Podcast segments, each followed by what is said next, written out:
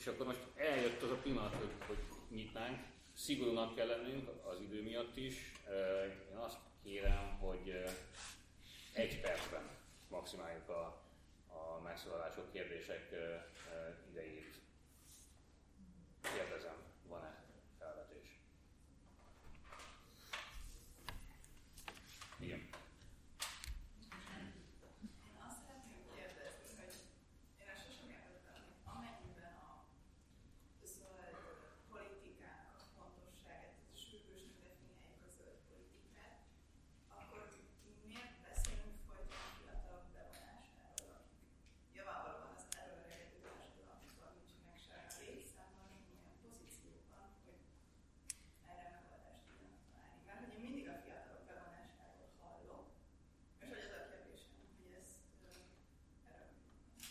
hogy ők lesznek a jövő döntéshozói, de nem akarom a szót. Hát a felnőttek olyan süketek, hogy nem értik meg.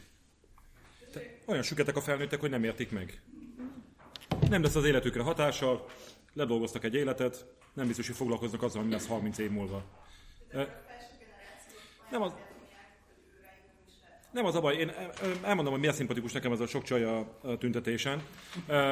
De nincs benne vicc. Azért, mert nagyon, nagyon kérek, hogy senki ne vádoljon meg szexizmussal, de alapvetően a nőknél tapasztaltam sokkal hosszabb élethosszig tartó nyitottságot egy csomó minden, mint férfiaknál. Nyitottabbak egy csomó dologra természetüknél fogva. Nagyon sokszor azt tapasztaltam, főleg a parlamentben, hogyha egy faszi elkezd fősz, őszülni, bezárt a világkép, nincs tovább. Alig lehet a fejbe tölteni még valamit.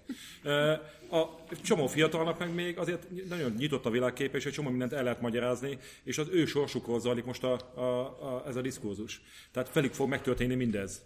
Tehát én nekem már ugye cukorbeteg vagyok, el vagyok hízva, 30 év múlva mi lesz, csak érintőlegesen érint, mert van négy gyerekem. De, de azok, akik fiatalok, azok a saját bőrükön fogják ezt megtapasztalni, és, és most jelen pillanatban a demográfiai viszonyok alapján minden további nélkül lehetne az, hogy több fiatal menjen el szavazni, több fiatal vegyen részt a közügyekben, 18 éves kortól kezdve a politikai aktivistátást, hogyha elérjük, akkor én meggyőződésem szerint más milyen döntések születnének. Herta célzott arra, hogy más milyen döntések születnének, ha több nő venne részt. Én na- nagyon, én, tehát így megmosolyogtam még Hertát, mondta, hogy hát ott vannak a hölgyek, csak ki szerény számba, hát ez statisztikailag a nulla kategória, amit a magyar parlamentben, meg a jogalkotásban, meg döntéshozóban a nők képviselnek.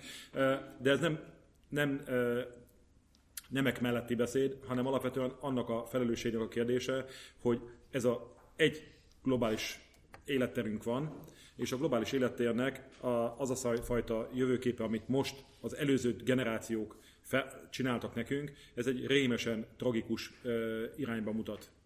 És, és én megmondom őszintén, hogy még mindig hiszek abban, hogy hát ha a fiatalok tudnának erősebbek lenni. A nagy változást 1848, 1956, vagy nem tudom, csak magyar történelmet mondtam. Fiatalok indítottak be nagy társadalmi változásokat. Biztos hatással voltak már akkor is a kedves papára, a lányok mindig meggyőzik az apukájukat mindenről.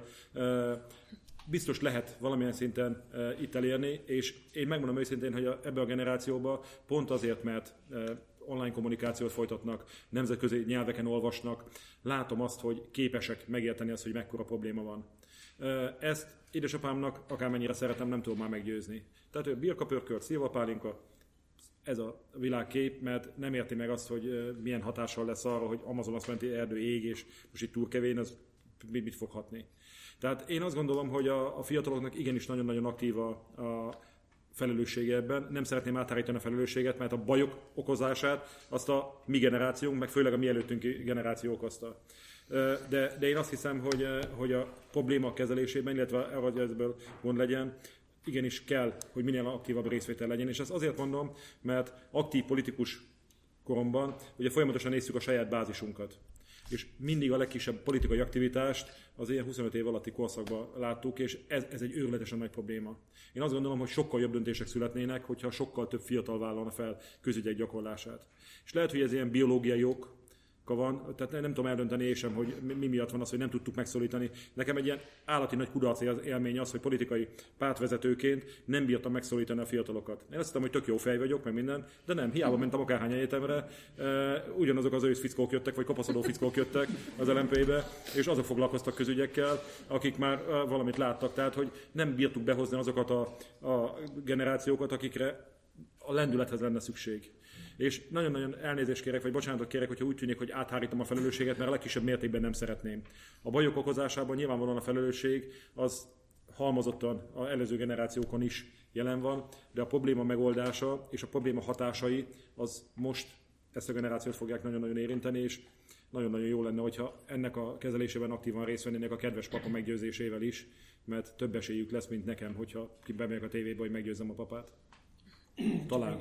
Kiegészítés, hogy vannak ennek praktikus okai is, tehát amikor tervez valaki egy ilyen civil programot, akkor ugye egyrészt van egy meggyőződés, és ebből persze ez jogos, hogy a, a fiataloknál lehet kialakítani. Tehát ott lehet olyan élményeket adni, hogy az említett politikai szocializációnak meghatározza, ez, ugye ez pont az az időszak, amikor kialakítható valami fajta figyelem egy adott témára, az egyik, a másik pedig az, hogy a fiatalok könnyebben megközelíthetőek, mert ott vannak egy iskolában, ott vannak egy egyetemen, tehát egy nagy csoportban vannak a, a, az idősebbek, ők nem ilyen könnyen megközelíthetőek, mint egy, mint egy csoport, tehát amikor ilyen programokat terveznek, akkor, akkor ezért szoktak a, a fiatalokra, mint egy ilyen célcsoportra hivatkozni. És még egy másik, hogy ennek a mostani klímamozgalomnak meg van egy nagyon erős ilyen generációs hivatkozása, tehát hogy ez a ti mit tettetek, a, és ezt mi, mi fogjuk meginni ennek a levét. Egyébként a magyar politikában maga ez a generációs elem, ez, ez régóta jelen van, tehát nálunk ez nem újdonság, hogyha visszagondolunk arra a Fidesznél, a Jobbik is, bizonyos szempontból az LNP-nél is megvolt ez a generációs hivatkozás, de ez most egyébként Nyugat-Európában is egy ilyen, én azt gondolom, hogy ott ez egy ilyen új elem, hogy akkor itt valami generációk között lévő létezik ez a, ez a konfliktus. Tehát szerintem innen ezekből jön az, hogy, hogy gyakran hivatkoznak a fiatalokra, de egyébként azzal egyetértek, hogy nem kellene mondani az idősebbekről is. Ahogy korábban például a 2000-es években voltak mindenféle programok arra, hogy hogy a, vagy a digitális világban bevezessék az idősebbeket, szerintem ugyanúgy be lehetne vezetni egyébként a környezettudatosság világába is azokat, akik, akik lehet, hogy nem is gondolnak arra, hogy mi minden van egymással összefüggésben, hogyha, hogyha, hogyha az ökológiai ökológiáról van szó az elhangzott, elnézést, semmi, semmi baj, mondj. Az elhangzott érvek mellett én azt is megjegyezném még, hogy ez a kommunistázás náluk talán nem, nem működik annyira. Tehát amikor én elkezdtem zöld politikával nyilvánosan foglalkozni, akkor az én szülői generációm a teljes családba azt mondta, menj a liberális barátaidhoz, meg lekommunistáztak.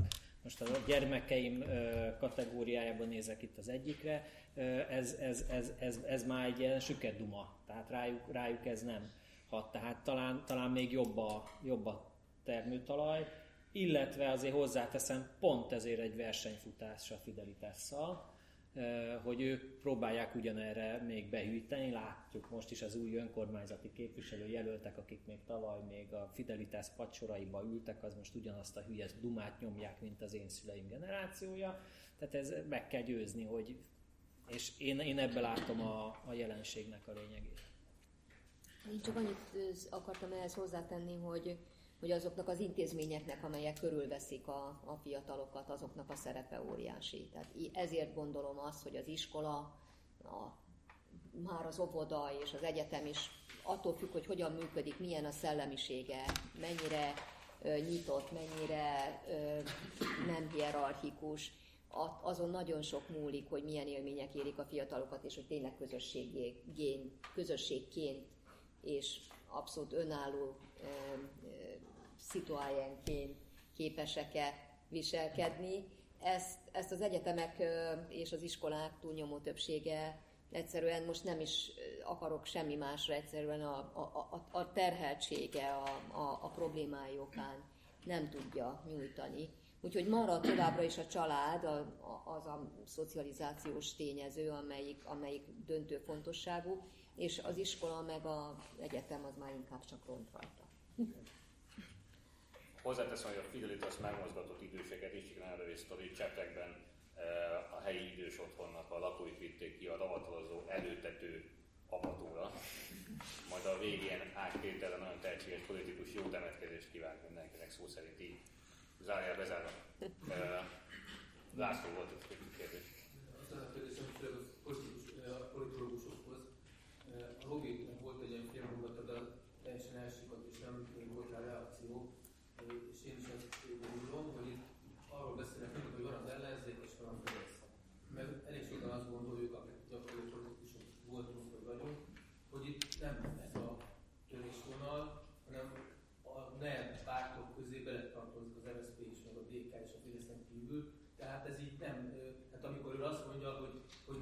Hú, de jó lenne, ha az ellenzék jól szerepelne. Most,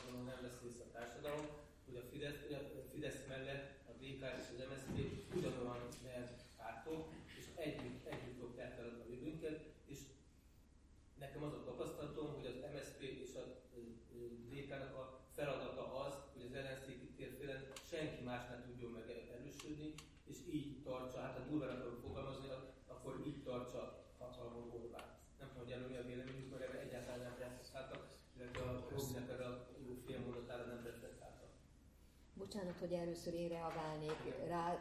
Egyrészt azért, mert hogy itt el is árultam, hogy én annak örülni fogok, hogyha a vasárnapi választásokon több ellenzéki képviselőt választanak, mint a korábbi időszakban.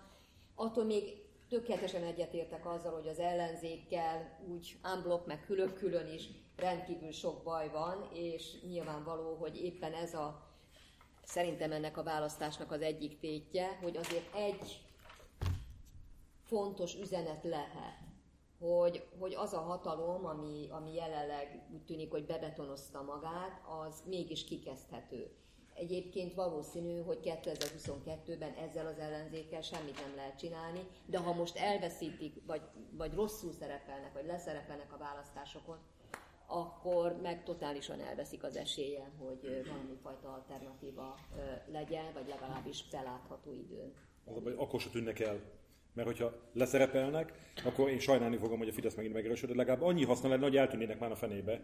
De akkor se fognak eltűnni, hanem 22 ugyanott kerülgetjük őket. Tehát de hát nem mutat, nincs harmadik alternatíva. Tehát az a baj, hogy nincs harmadik alternatíva. Tehát egyelőre ez van. Amikor arról beszéltem, hogy, hogy mi a tétje az ellenzék számára, ez a, az ő szemszögükből tényleg, tehát a mostani ellenzék, hogy ennek a, a, az egymásra összefogott ellenzék szempontjából tényleg ez, ez az egyik tét. A, a, az, hogy ez Első, milyen szinten vannak beágyazva a nerve, és hogy mi lehet, utána mi következhet, vagy hogy ugye ez a, mikor mennek el. Azt gondolom, hogy a, azért ez nem csak egy, tehát hogy ez a, a vannak, vannak választóik ezeknek a pártoknak, és azért az nagyon látszik, hogy, hogy a, a, ahogy az MSZP-nek csökken, és még az ő tényleg fontos a karácsony szereplés, mert valószínűleg akkor a maradékot is felfalja a DK, ami maradt az MSZP-ből, vagy hát akkor lehet, hogy sokkal többen átmennek, stb. Tehát ez már történtek ilyen mozgások, meg az EP választás erre utalt, de azért, azért léteznek választóik ezeknek a pártoknak. Ilyen szempontból ez nem csak egy, nem csak egy kínálati piac, és a, az a fajta diskurzus, hogy akkor lehet ezen kívül harmadik út, vagy, vagy van valamiben más opció, azt gondolom, hogy azért magyar választók egy része erről, erről értesült. Tehát, hogy ez, vagy legalábbis az ellenzék, a kormányon elégedetlen választók egy része értesült. A, nem, nem nagyon beszélnek erről szerintem a magyar közéleti vitákban, de azért a politikának van egy, van egy, van egy társadalmi alapja, és azért vannak a, nagyon sok, a a választó múlik.